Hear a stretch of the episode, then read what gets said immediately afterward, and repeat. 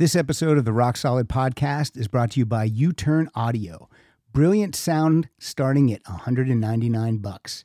Everyone deserves a remarkable listening experience, and you'll get it with U Turn Audio. Check them out at uturnaudio.com. Live from New York, it's Saturday night! NBC Saturday Night. Starring the not ready for primetime players, Laraine Newman,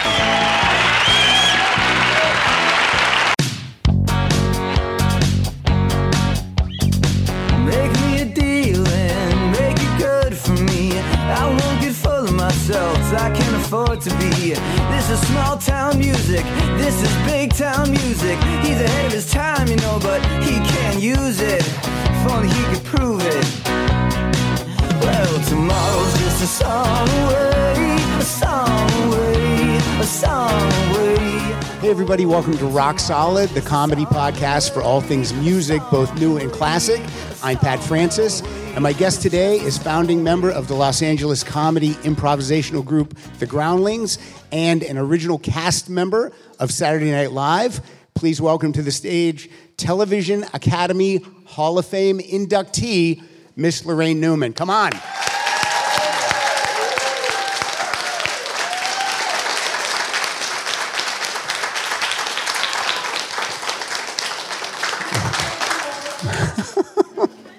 With a cookie. You brought a cookie. No, it's a, it's the perks of. Uh, Now, will you be eating said cookie as we speak? he- heck no, I'm a professional. Of course. Listen, I'm going to adjust this because you got the high mic stand. We're going to take it down. I'm going to turn my phone off because I'm a professional. Okay. Now, I happen to glance at your phone real cl- quick, and you have a you have an actress as your screensaver. My daughter. Yes. Yeah. Do you know Hannah Einbinder from Hacks? Yes. Yeah. So this was going to be one of my questions, but since I saw that, now I have to go right to it. Well, also, but the other screen, you know, that's the one before you put it. Yes. The other screen is my other kid, Spike. Spike. There you- Who's, yeah. Okay. Also on an HBO show. Oh no, uh, no, I don't know this. What show Yeah, are Los- they on? Los Espookys, Fred Armisen show. well, now I got to find that one too. Yeah. All right. Spike is the water nymph. So, when you were going into show business, were your parents supportive of your choice? My mother said to her four children, I don't care what you kids do as long as you don't go into show business. so, my twin brother is a musician. My older sister, well, my sister is a, Emmy Award winning comedy writer and musician. Tracy. Yeah, Tracy. My my older brother was a lighting director. I was just telling somebody the other day. I think it was Billy West was talking about having seen this band that his friend recommended, and they were all drunk on stage and out of tune and bumping into each other. And Billy said, "This this band's terrible."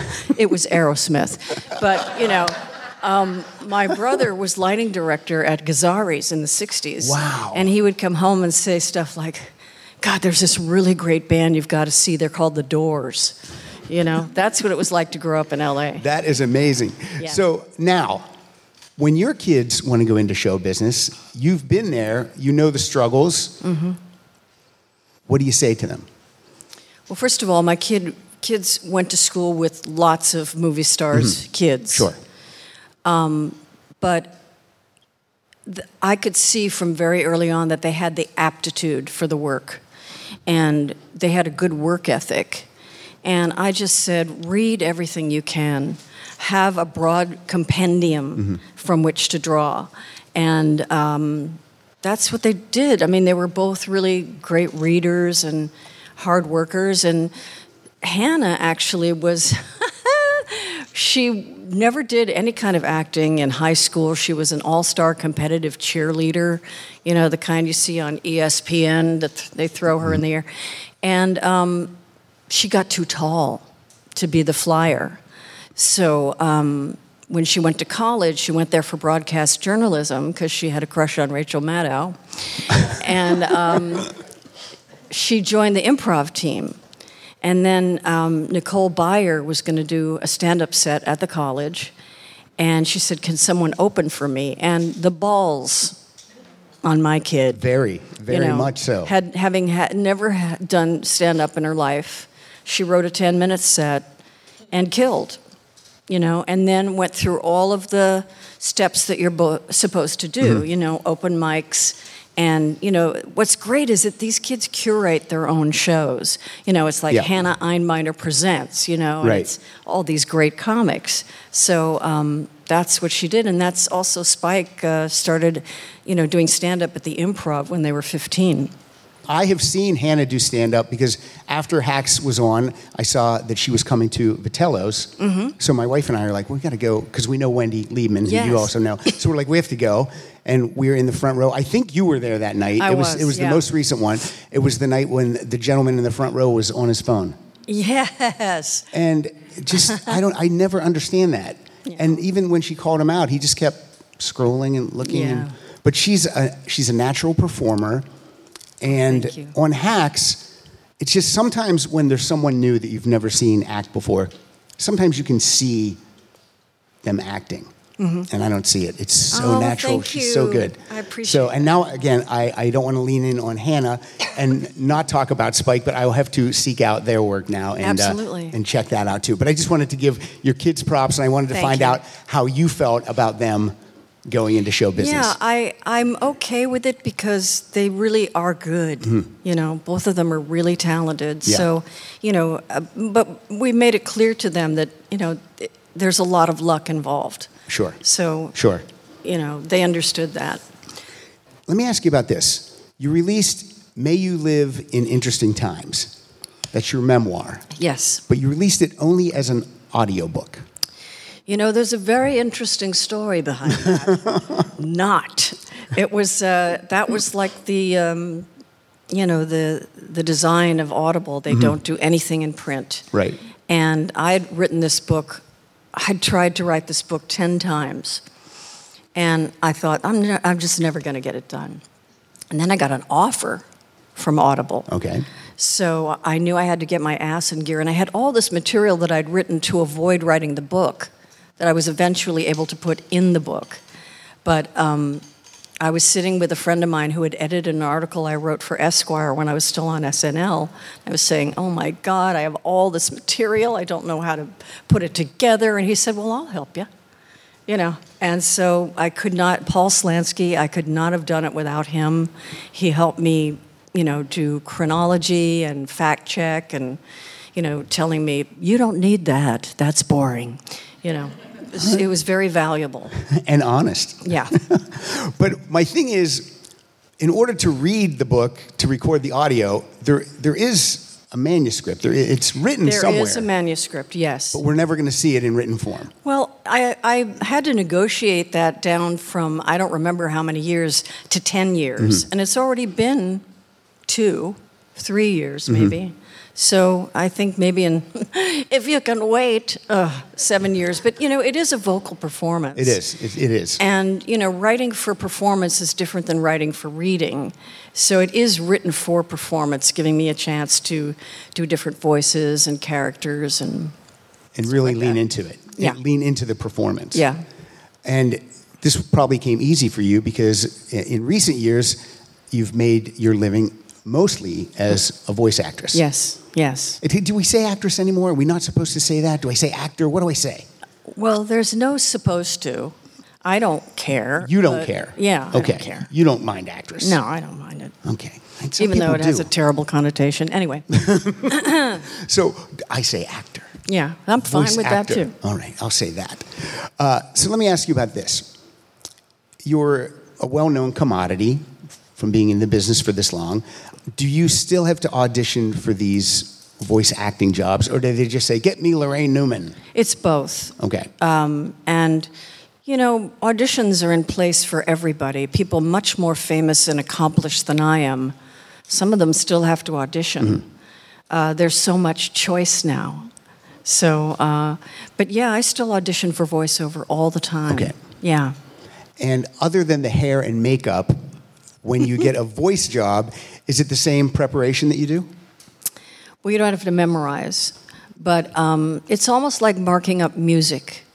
You know, There is a music to the to the work, uh, and uh, because it is an instrument that you're working with, a singular instrument that you're working with, uh, you can go through a script and, and just mark, you know, how you're going to emphasize this and choose the character. Maybe I'll go against type.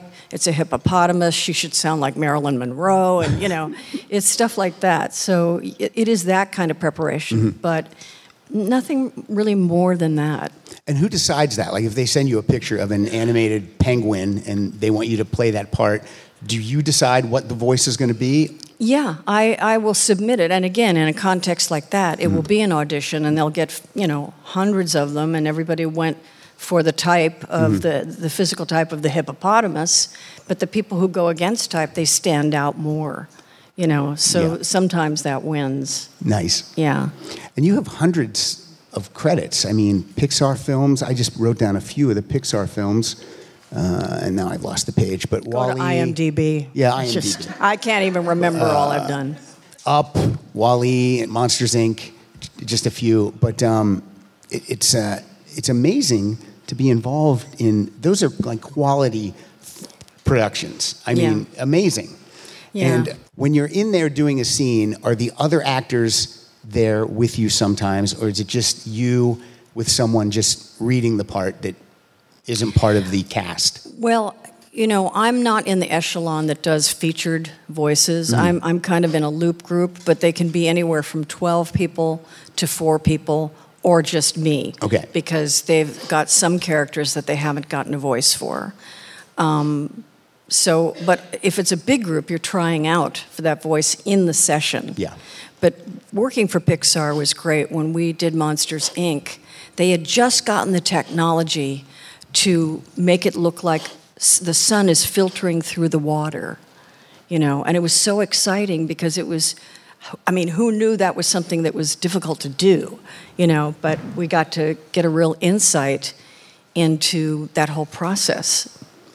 And would you prefer to be in the room with the other actors? Is it easier that way? Well, it's more fun, especially if you're in a show like, uh, well, all the shows I've done, like uh, As Told by Ginger and uh, The Croods, um, Hysteria, uh, more recently, um, Dorothy and the Wizard of Oz. We're, we were all in a room together, and it's like a radio play, and Right. that is so much fun, and it is a thing of the past because of COVID. You would think that, yeah, you would think that, well, it'll come back, but I would think that that would be more, you're getting a better read from all the actors if you're all in there playing off of each other. Absolutely, yeah. It is a performance. It's more of a performance.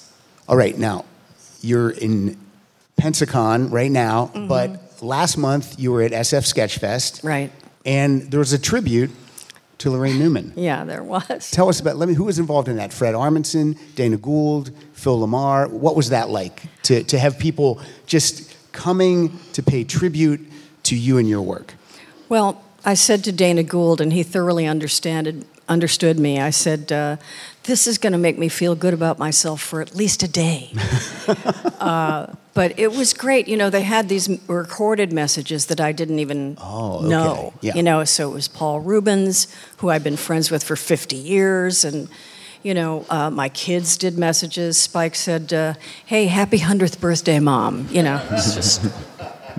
And Hannah, you know, recorded a message from her dressing room, and she was like, "You know, you've been such an influence on me.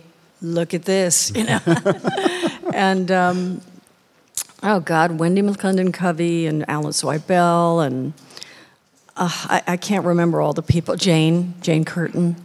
So it was it was really great, and I had like my animation reel and my on-camera reel Nice. Where you can really just select the highlights. and, you know, it was a revelation for some people because they didn't remember stuff. Yeah. And, you know, so that's always is great to hear the audience go, oh, you know. And then maybe go back and find those things that they Yeah. didn't remember or haven't seen before. Yeah. Are you an emotional person? Were there tears? Did it bring you to tears? I didn't cry. Um, I, but I am an emotional person when I'm at home alone watching a Hallmark commercial. but, um, you know, or anything actually. I cry really easily Yeah. at home by myself. But uh, no, I did not cry. All right. They were probably trying to make you cry, Laraine. You probably let them down. Oh, sorry, sorry. I want to talk about, you just brought up Hannah again and from her dressing room. The woman that plays her mom on Hacks, I think Oh, her name is God. Ava Daniels. Yeah, uh, what is that? A Jane? Um, she, does somebody know Jane? Jane? Oh, God, is she funny? I've seen her in so many Uh, things. Jane Adams. Jane Jane Addams. Adams plays Ava Daniels. Okay. There's, I mean, her style is so unique, Mm-hmm. and um, I've seen her. Do you remember that show Claws with Niecy Nash? She had a whole story arc where she kidnapped. I can't remember the actor, the character's name, but that really tall, handsome guy, and kept him as a prisoner. But I mean, she's so different and so great. Well, my question is were you considered to play Hannah's mom in No. Hacks? No, I don't. I really don't work on camera if I can help it. And why is that? Because I, I just, um, it's harder for me to memorize now. It's like, I guess you didn't expect to hear the word flaccid today, but it's like the, the muscle for memorizing is flaccid. And I'm 71, and it's just, I'm not used to it. I, uh, I also have a lot of stage fright you know? And i've heard about that happening to actors before where as time went on they developed more and more stage fright. And uh, that's what's happened to me. Even if i ha- i mean i can't audition at all. So if i worked on camera i just did an episode of ghosts recently but it was because they just did they just offered it to me. And again it's like I'll look at it and go, oh, okay, I know how to do this. But I, if I get an offer for something else and I don't think I know how to do it, I say, I'm not right for it. All right. So stage fright as a performer, you're not stage fright to be here as yes, yourself. I am. I've taken a beta blocker. Is that why you went to the bathroom before coming out here? Yes, and I prayed. So. But you're being yourself. I know that's the scary part. Who's that? That would be tough. I'm comfortable in my own skin, so I don't really get nervous. I mean, I was a little nervous because I was going to meet you. Ah. But because here's the thing Saturday Night Live came on October 1975. Right. I was 11. Okay. But I still, I remember I was watching it because my parents would go to sleep and Uh-huh. I would come down and I'm like, what's this? What's this show? And I knew I wasn't supposed to be watching it. You know what I mean? Uh-huh. There, was, there were sketches that I knew I wasn't supposed to be seeing. Uh-huh. But, but still, I, I never And you got watching it? You got the stuff? I probably not. I probably didn't, but I knew like that seems maybe risque. Uh huh. I'm trying to think something. if, if we did anything risque. Well, I'll tell you one of your. Uh, oh, Uncle Roy. God. well, Uncle. Uh, oh. Okay, now see, that's the thing about Saturday Night Live. Uh, by the time Buck Henry came on, maybe I was 12. A 12 year old doesn't know who Buck Henry is. Absolutely. And yet, after his first appearance on Saturday Night Live, I'm like, It's another this guy's great. Like. I didn't know he wrote The Graduate at that point. I, just, I just thought, here's this funny older gentleman that comes on. Exactly. Yeah. And that was what was great about the show. You would introduce us to people that we didn't know at that at my age. Mm-hmm. You know, Joe Clayburgh. I don't know who that is. You Uh-huh. know, Candice Bergen. What? But um, that's what I just loved about the show. I saw all these people that I never saw before, and then they became you know embedded in my head. Well, also, they don't do this anymore, and uh, much to my dismay. But they, we used to break musical acts, people that that no one had seen before. Absolutely, yeah. You know, uh, I don't know how well known Elvis Costello was when he was on our show, or Devo. I don't think anybody knew who Devo was.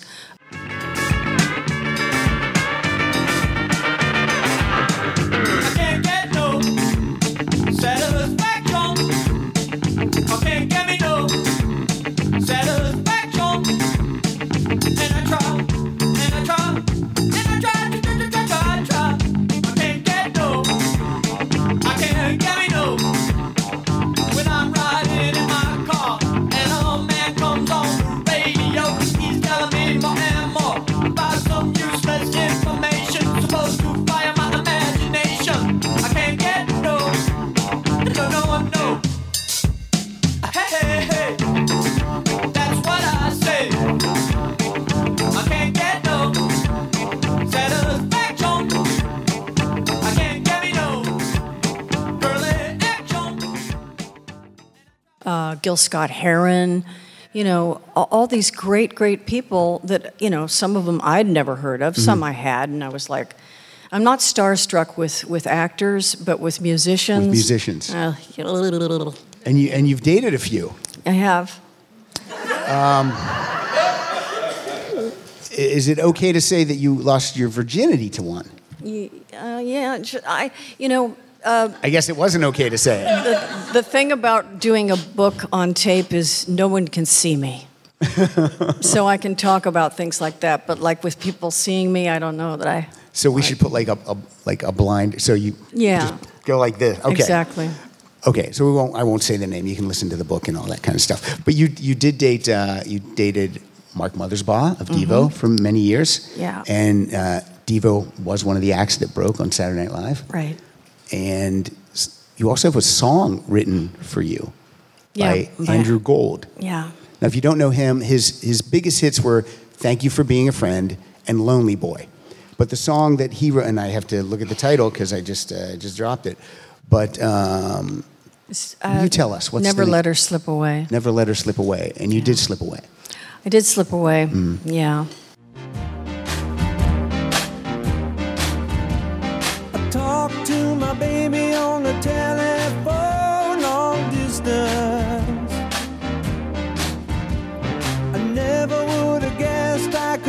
Someone so bad.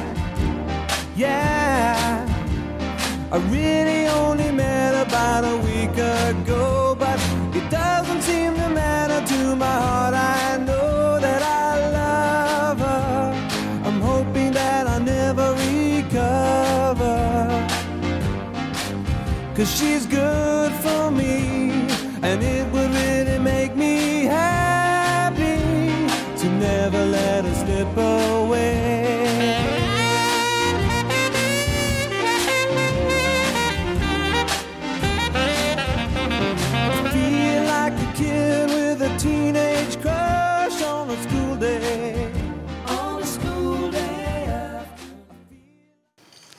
What's it like to have a song written by? I mean, you're like, you're like up there with Sharona and, and Who is now a real estate agent, by the way. Right, yes, I just yes. found that out the other Yes, day. she's a pretty successful real estate agent. And Yeah. Rosanna Arquette is uh, from the Toto song. yeah. So and Peter Gabriel, Your Eyes. that's right, yeah. And Laraine Newman. Well, yeah. I mean, uh, I don't think Never Let Her Slip Away was as huge of a hit as you Top know. five in the UK. It was. Yeah. I did not know that. I did a little research. Wow. Well, that's so nice. How about that? Yeah. Was that song written before you got away or? No, we were together when he wrote it. And yeah. did he, does, does Andrew, and we say here on my show, we say rock and peace. So rock and peace, Andrew, because he's no longer with us. But did he present it to you in, in, you know, recorded form, or did he play it for you on acoustic guitar the first time you heard it? And this is a very personal question. You he don't have to played it for me in the studio actually, right. and uh, that that um, the hand clapping in Mm-hmm. it. Don Henley was doing that, and then you heard it in uh, one of their songs. I'm trying to think of Is it which was. Heartache Tonight? Yeah, heartache Yeah. tonight. Yeah, yeah. like that. Yeah, wow, very cool. And I think it had there's some famous people on background vocals on that song too. Oh, I didn't know that. Yeah, I think Timothy B. Schmit. Oh, really? Somewhere I read that Freddie Mercury, uncredited, is uh, doing some background vocals on that song. on heartache tonight. No, no, on this your song. What? Yeah, yeah. We're learning today, Laraine. I can't. Are you? You heard that, right? This- There's this is no like a- this is- documented n- proof. Yeah, and, and- unless you can hear him on the song, Yeah, that would be amazing. that would be amazing. God. And now, a word from our sponsors. Hey, folks, Pat Francis here from the Rock Solid Podcast. I want to talk to you a little bit about U Turn Audio. Let me tell you something. I own a couple of these Orbit turntables. Brilliant sound, simple design, pure analog experience. They come in a multitude of colors. They look cool. They sound even better. You got to get one of these. And you know what? If you want to make your listening experience even better, I recommend plugging in a pair of their Ethos powered speakers. Look, the turntable has a built in preamp. All you do is plug these things in, turn them on, drop the needle, and go. Old school analog power that fits on your bookshelf. Ultra low distortion, amplification meets classic speaker design. We are talking about Ethos, high fidelity stereo speakers that deliver immersive analog sound. The link is in the description, but it's easy uturnaudio.com.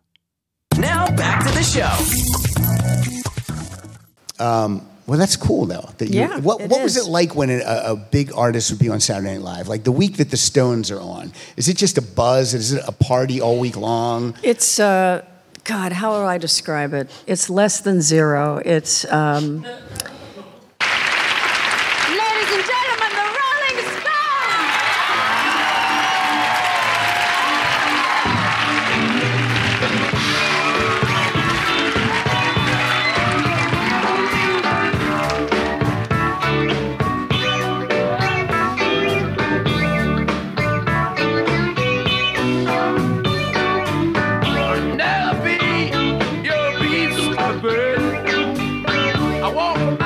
miles,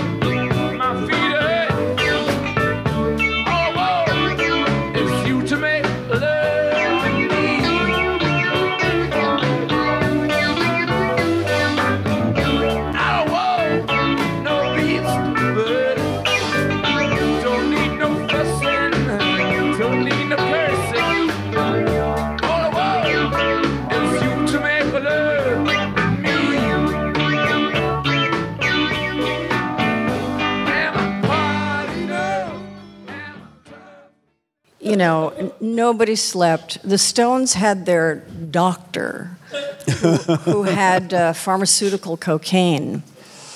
And I loved cocaine, you know, so it was like really nice. Um, but everybody, I remember being uh, in like this uh, trailer set for a sketch of backstage or something. Okay. And I'm in there with uh, Charlie Watts. And he asks me a question and I answer it. And he goes like this. And then he asked me the same question again. and he did it three times. And I thought, he doesn't want to talk to me.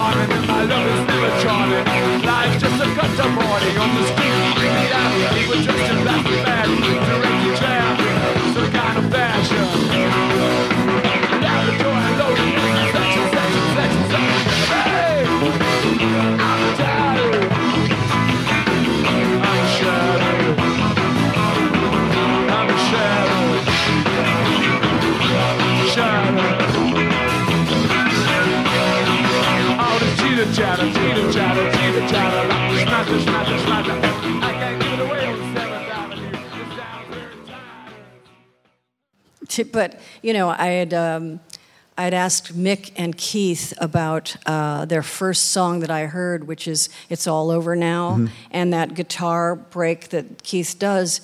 You know, I didn't know who Chuck Berry was. I was a little too young for that. And so I said, This is probably a stupid question. and, you know, Mick said, Don't put yourself down like that. You know, it's fine, anything you want to say. You know, it was like he'd been in therapy. Right. You know? Um, and he said, Yeah, Chuck Berry. Chuck Berry all the way. yeah.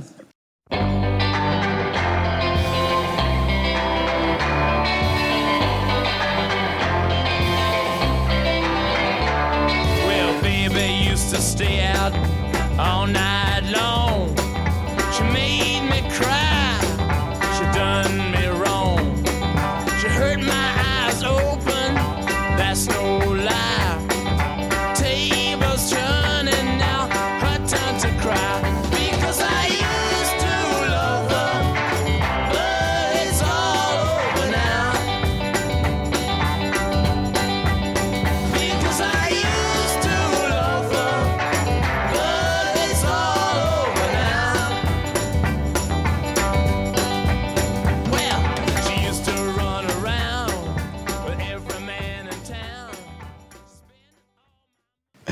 and yeah, but of course you wouldn't, because you were in your twenties and you're meeting, Yeah. you're meeting, you're talking to the Rolling Stones. Are you nervous, like just talking with these people that would come on the show? You know, I don't remember being nervous. The only person I was really nervous to talk to was David Bowie.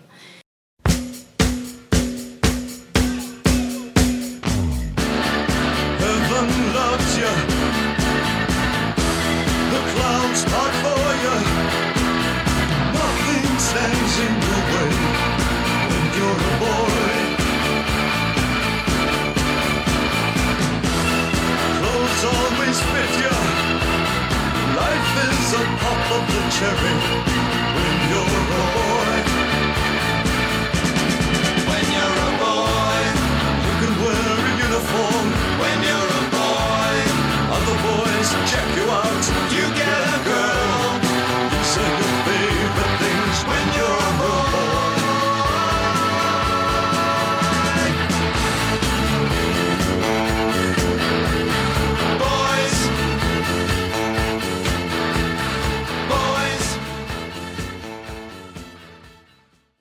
And here's let's let's just spool back to middle school.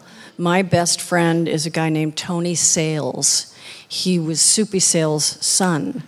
And then he went on to uh, play with David he in Tin Machine. In Tin Yeah. Machine, he was like in his band. Also, the very, very beginning of the Groundlings, there was a guy in our in our company named Joey Arias, who is now an extremely famous drag queen. Okay. But he was he he and Klaus Nomi were the backup singers on the show, and Joey told me this story because I remember David Bowie hugging me, but I don't remember why. And uh, he, he said, "Let's play a trick on Laraine," you know, and that's that's what it was. Was he came up and hugged me. As oh, a I tr- know, I a- know what it was. He hugged you as a trick? Here- here's what it was. I had promised Joey tickets for the show to attend. I didn't know he was in the band, so and I. I forgot that I had promised them, and I, di- I gave them to someone else, and I felt so terrible. And so, you know, Bowie comes up to me and says, "You didn't save, you didn't save tickets for Joey, so I got, I got him in anyway. It's in the bands, you know." I remember that performance with Klaus Nomi because he just, just, I never saw him before either. And you're like, who's that guy? Yeah. What's going on here? But that was Bowie. He Yeah. always wanted you to look and Always ahead why. of his time. Okay, it's time to commit. 2024 is the year for prioritizing yourself. Begin your new smile journey with Byte, and you could start seeing results in just two to three weeks. Just order your at home impression kit today for only $14.95 at Byte.com. Byte clear liners are doctor directed and delivered to your door. Treatment costs thousands less than braces, plus, they offer financing options, accept eligible insurance, and you could pay with your HSA, FSA. Get 80% off your impression kit when you use code WONDERY at Byte.com. That's B-Y-T-E dot com. Start your confidence journey today with Byte. Um, when Elvis Costello stopped playing Less Than Zero and went into Radio Radio, was Lorne pissed off? Well, if standing off camera, but right in front of Elvis Costello and doing this is pissed off, I, I have to say yes. All right, all right. And yet, Saturday Night Live is like a rock and roll show. The whole the whole aspect of, of the show is rock and roll. Yeah. I'm, I'm talking about the comedy, of course, rock and roll comedy. And um, so the most rock and roll thing you could do would be to stop your song in the middle and play another song. And so, but instead of embracing it, Lorne had to kind of toe the corporate line a little Well, bit Well, but too. the thing about a live show is it's timed Well, to the that's true. second. You're right. So if you take longer, then something has to be cut, and you can't cut the commercials. Okay. So you know that's that's why he was so angry. Now it makes sense. Yeah. I, I'm sorry, Lorne. Um, God damn it. Once again, here's Elvis Costello.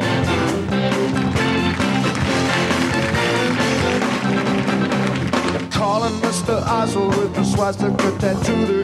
Vacancy waiting I'm sorry, ladies and gentlemen, there's no reason to do this song here.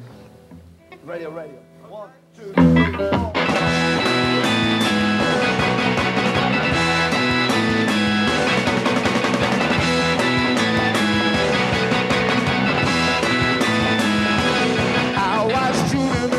in the light, not dial doing anything my radio advised.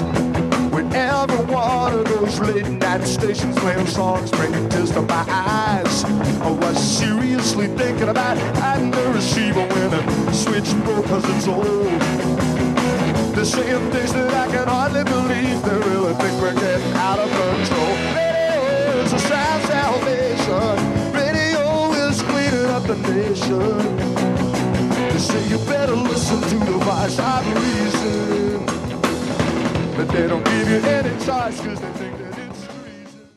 What? Uh, now I ask I ask uh, Mike Ensley to ask you some of your top three performers on the show, and you you did say Devo and you did say Elvis Costello, and the other one was for me a really out there choice, and it was Ry Cooder. Tell me why you chose Ry Cooder, because like of all the people I can think of that have performed on there, one of my favorites is uh, when Bette Midler sang the Tom Waits song Martha. Once again, Bette Midler.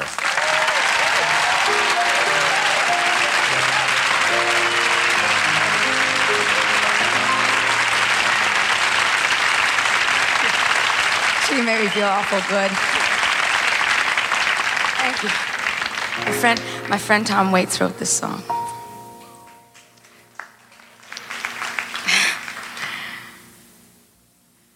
Operator number, please.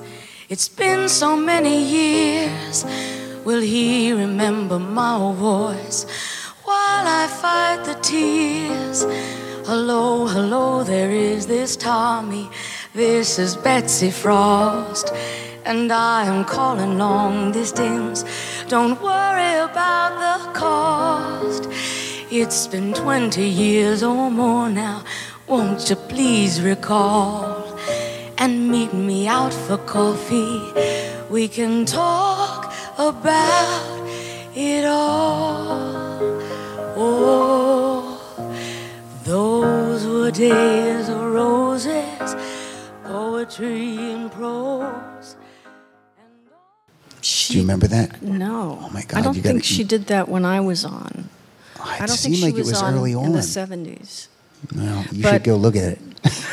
I do remember the 70s, Okay. oddly enough, because I, I, this is the curse is that I never drank. I never liked alcohol, so I never drank. So I remember way more than I want to. All right. But um, So Ry Cooder. uh, yeah, but David Bowie too. But Ry Cooder, I love blues. Mhm. I absolutely love it. And growing up in LA, you could see everybody. I saw. Do you know that movie Cadillac Records? Did anybody see that with uh, Adrien Brody?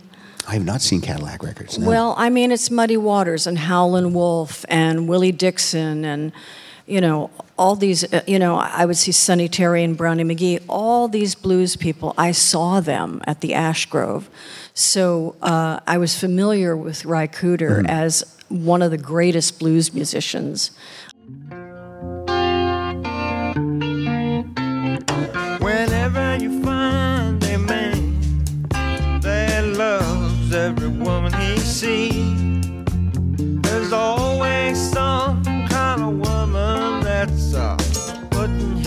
Up a tree.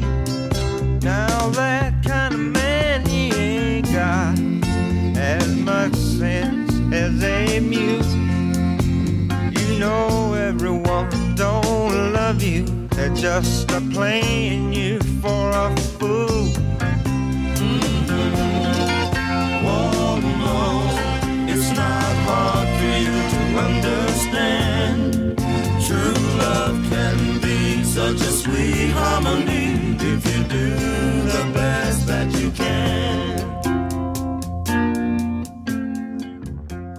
I named my dog after him.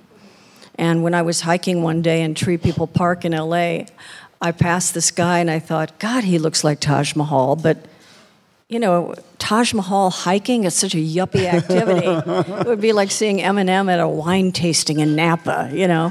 So, uh, but then I came back the other way and there he was again. And I said, ah, I'm sorry, but you look so much like Taj Mahal. And he said, That's right.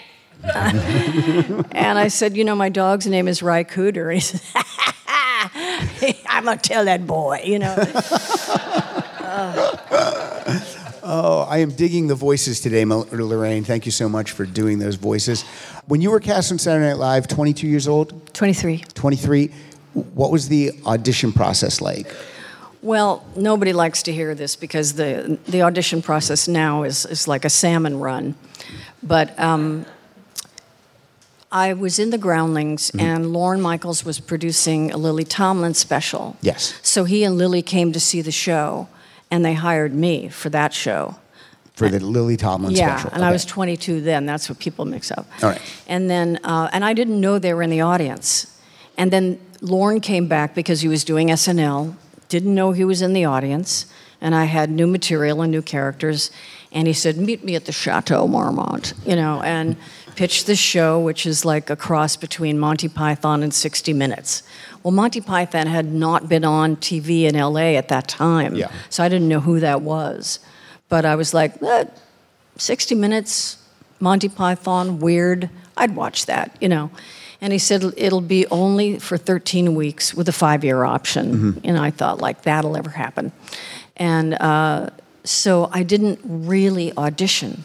You know, I didn't know I was auditioning. Right, but and but they but you were hired because of your talent, of course. You know, so even though you don't you you didn't know you were auditioning, Right, right. you had a great audition. I guess I did. Yeah. Uh, what was the order of the? Do you remember who was? Were you the first woman to be cast? I think Danny was cast and Gilda was cast, and we watched Jane's audition. Okay. Um, and Belushi had to audition because of the network being receptive to him. And Gilda was like, shave your beard, you know? and he did, and, you know, he did the samurai, and I can't remember what else he did, but yeah, he was cast. And, and Bill Murray auditioned at that time, but we already had Chevy. And so when Chevy left, that's when Billy came in. Gotcha.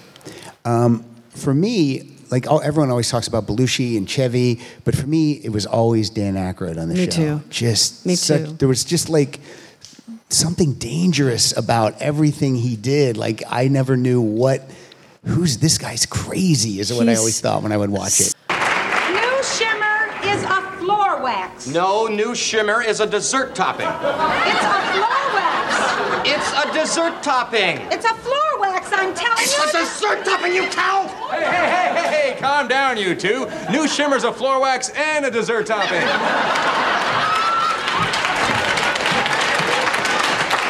Here, I'll spray some on your mop and some on your butterscotch pudding.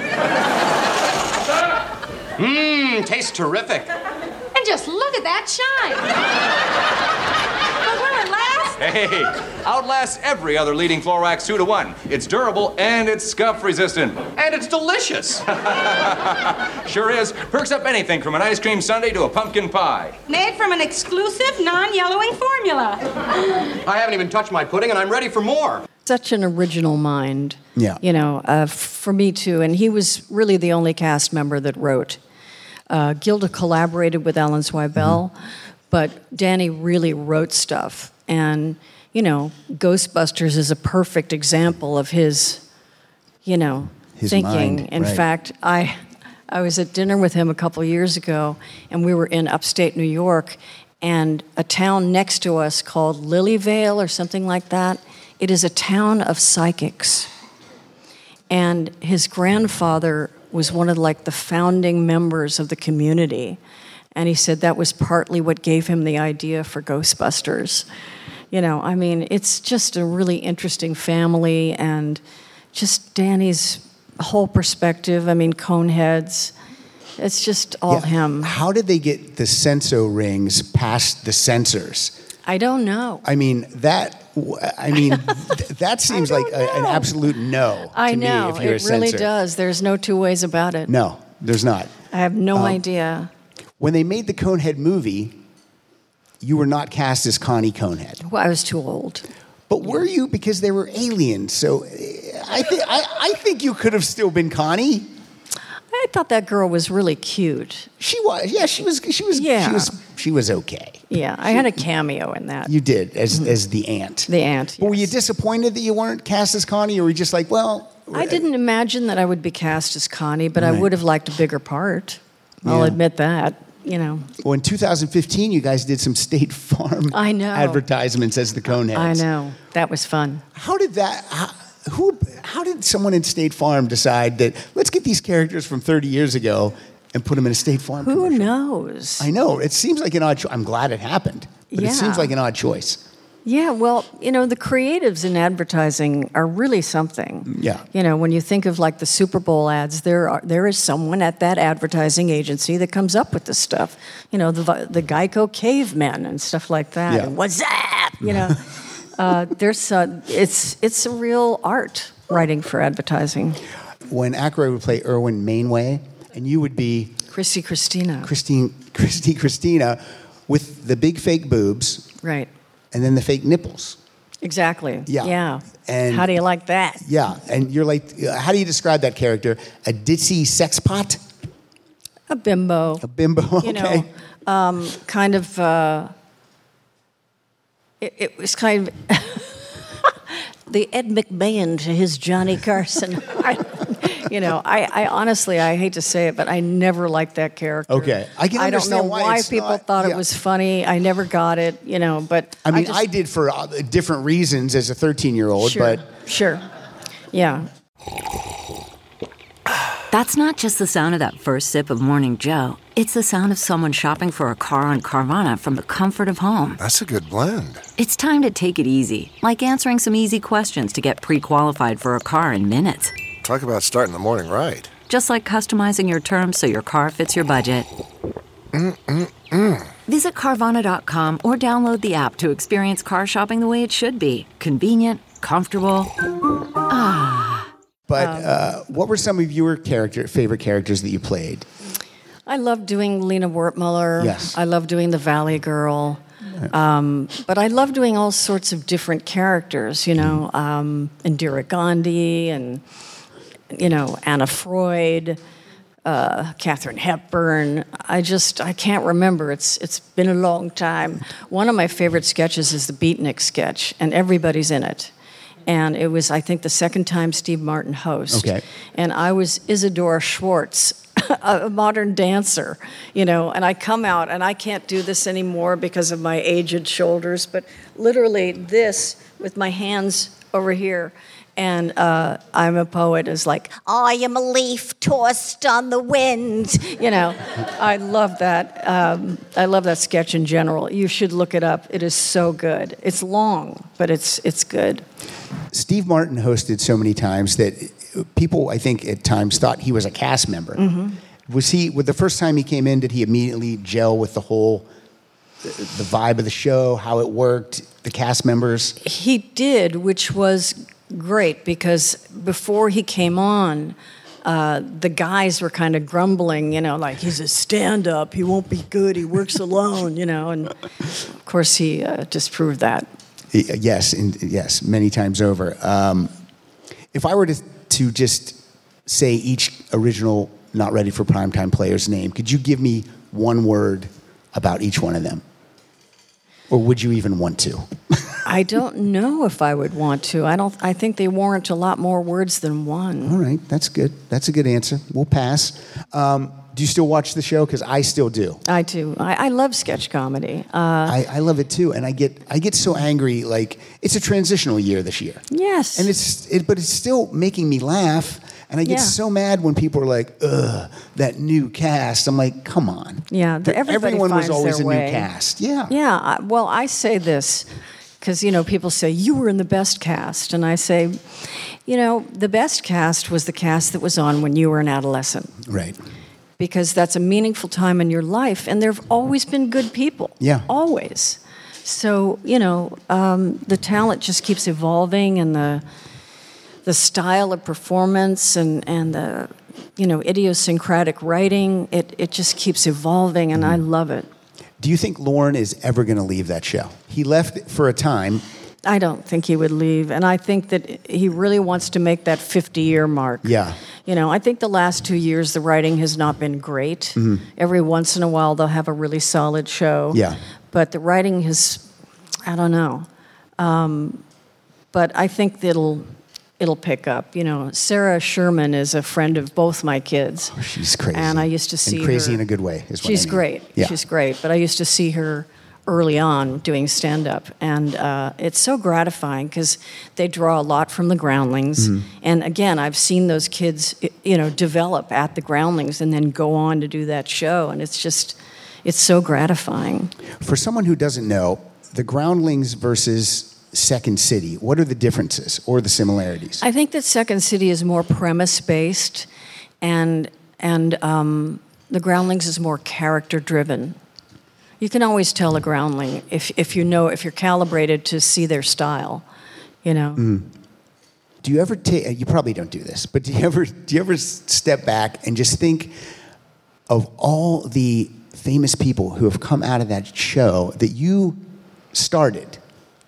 Well, I mean, well, I mean, you know, I was mean. there. You were there, but you influenced all these people. Like we, I just made like a quick list of people that we might not know about. We might not know about Will Ferrell or Eddie Murphy or Quis- Kristen Wiig or Mike Myers, Cheri Oteri, Bill Hader, because they wouldn't have had an outlet maybe Mhm. to get out there and become what they've become. They would just be, you know, trying to do it. But with this show, propelled these people who were talented to get on the show, first of all, to these great heights. Molly Shannon, Tina Fey, Jason Sudeikis. I mean, I think uh, you have Lorne to thank for Mhm. that.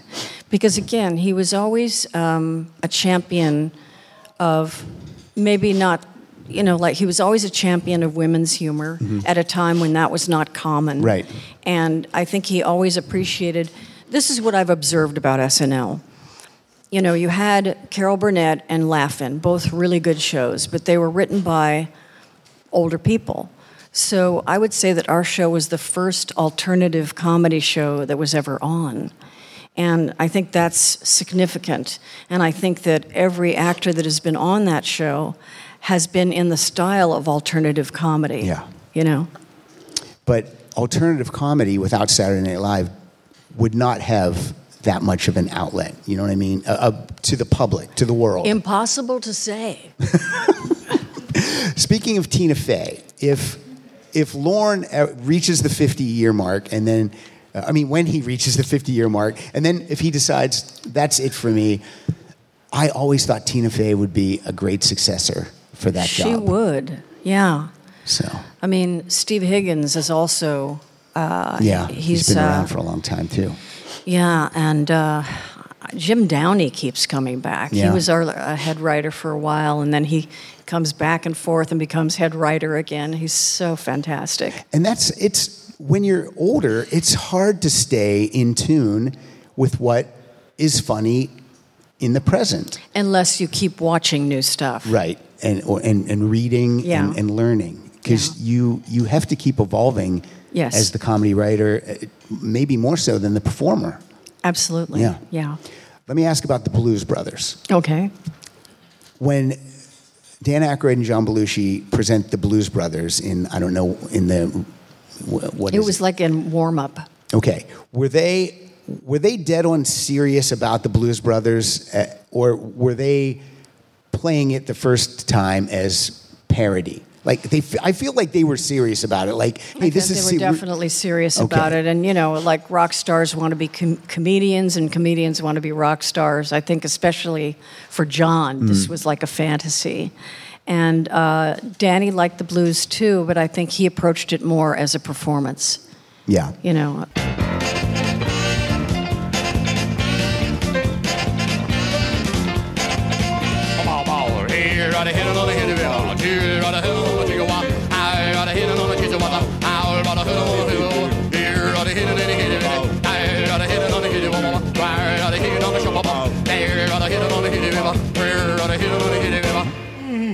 that again. Bow, bow, bow. Here, right ahead, another hit right ahead, right ahead. Here, right ahead, hit right ahead, hit. Here, right ahead, hit right ahead, hit.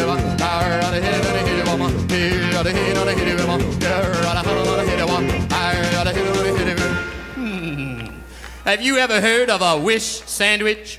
A wish sandwich is the kind of a sandwich where you have two slices of bread and you Wish you had some meat,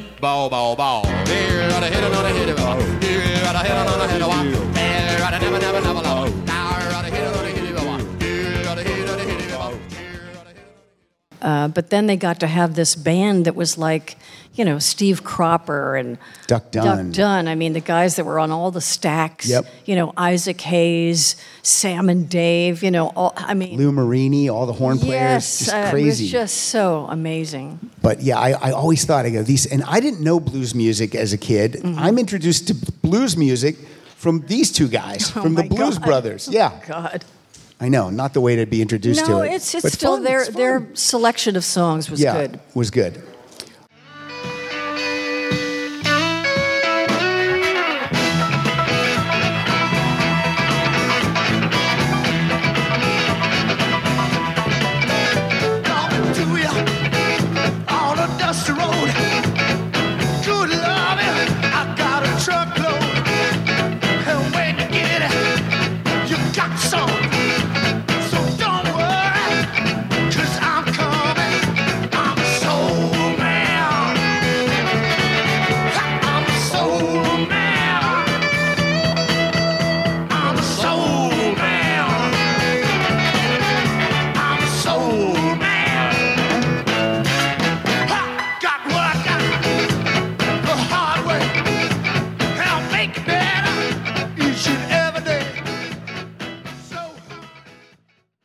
Right, Laraine, we are finished. We are You're- finished, Was this was this painless? It was painless. It was Okay, good. fun. You yeah. gonna go enjoy that cookie? I for sure I am. All right. Darn tootin'. Let me tell Thank you- you all for coming. Yes, thank you, folks, for being here.